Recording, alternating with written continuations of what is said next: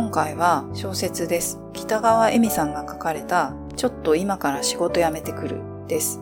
この小説は映画化されていて、映画を先に見たんですね。原作のこの小説はつい最近初めて読みました。映画がとても面白くて印象に残ってて映画館で見たんですけど、見た時もう一回見に行こうかなって思ったぐらい良かったんですね。で、で映画で満足してしまって原作も読んでなかった。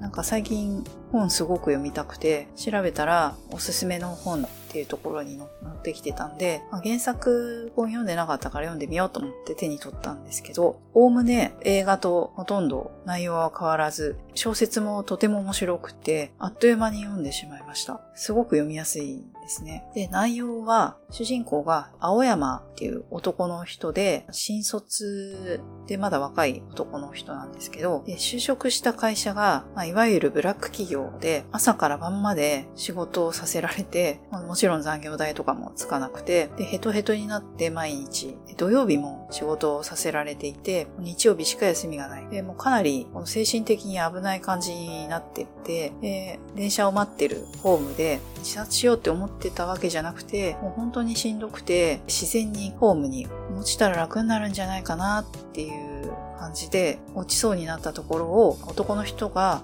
助けてくれた。で、その助けた人が山本と名乗る男性で飛び込もうとした青山くんに久しぶりやなっていう風に声をかけて覚えとらんか山本やって言われてそんな同級生いたかな？っていうにいぶかしむんですけど、すごい久しぶりだからこんな偶然ないっていうことで山本が強くその青山くんをその足で飲みに誘うんですね。居酒屋に行っていろいろ話しているうちに確かに同級生に山本という名前の男の子がいたっていうのを思い出してじゃあそいつだろうっていうことで青山くんは納得してでその後ちょくちょく山本と会うことになります。で実はそのあらすじも書いてあるから言ってしまってもね大丈夫かなと思うんですけど、その山本が実はその青山くんの同級生ではないっていうことが途中で分かって、で、その気になった青山くんが山本の名前でネットで検索すると出てきた人物がその3年前に激務で自殺した男のニュースだ。で死んでいるお化けかもしれないっていう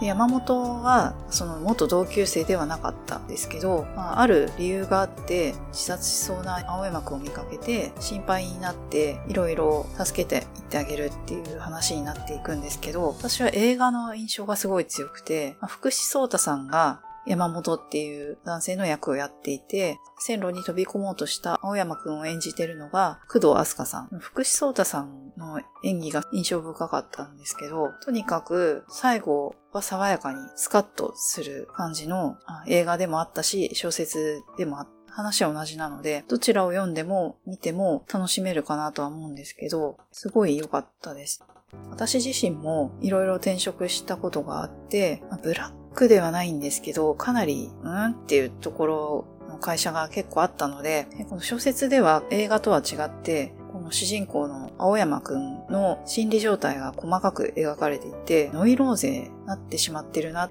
会社を辞めるなんてとんでもないっていう感じやめられないってことはないし、やめてしまったら全て終わってしまうなんてことはなくて、でも渦中にいると、やめたら後がないって思っちゃうのはすごいわかるなって思いながら読んでて、会社がしんどいなとかいう人いたら何かヒントになるんじゃないかなって読んでて思いました。私は今そういう渦中にはいないから、割と客観的にそうこう思っちゃうけど、そんな変な会社にね、ずっといるなんて必要はないし、さっさと辞めてしまっても、時には逃げることも、逃げるっていうか、自分の身を守れるのは自分しかいないから、で、しかもましてや、この青山くんなんてまだとっても若いから、若くなくても自分を大事にというか、やっぱり会社もいい会社であっても合わない人もいるし、まあ、ブラック企業なんてまさにそんなところにいる必要はないから、やめた方がいいなってすごい思った内容でもあるんですけど、それはまあ読んでみていただいて、もしくは映画をご覧になっていただければなと思います。とても読後は爽やかで、いい本を読んだなっていう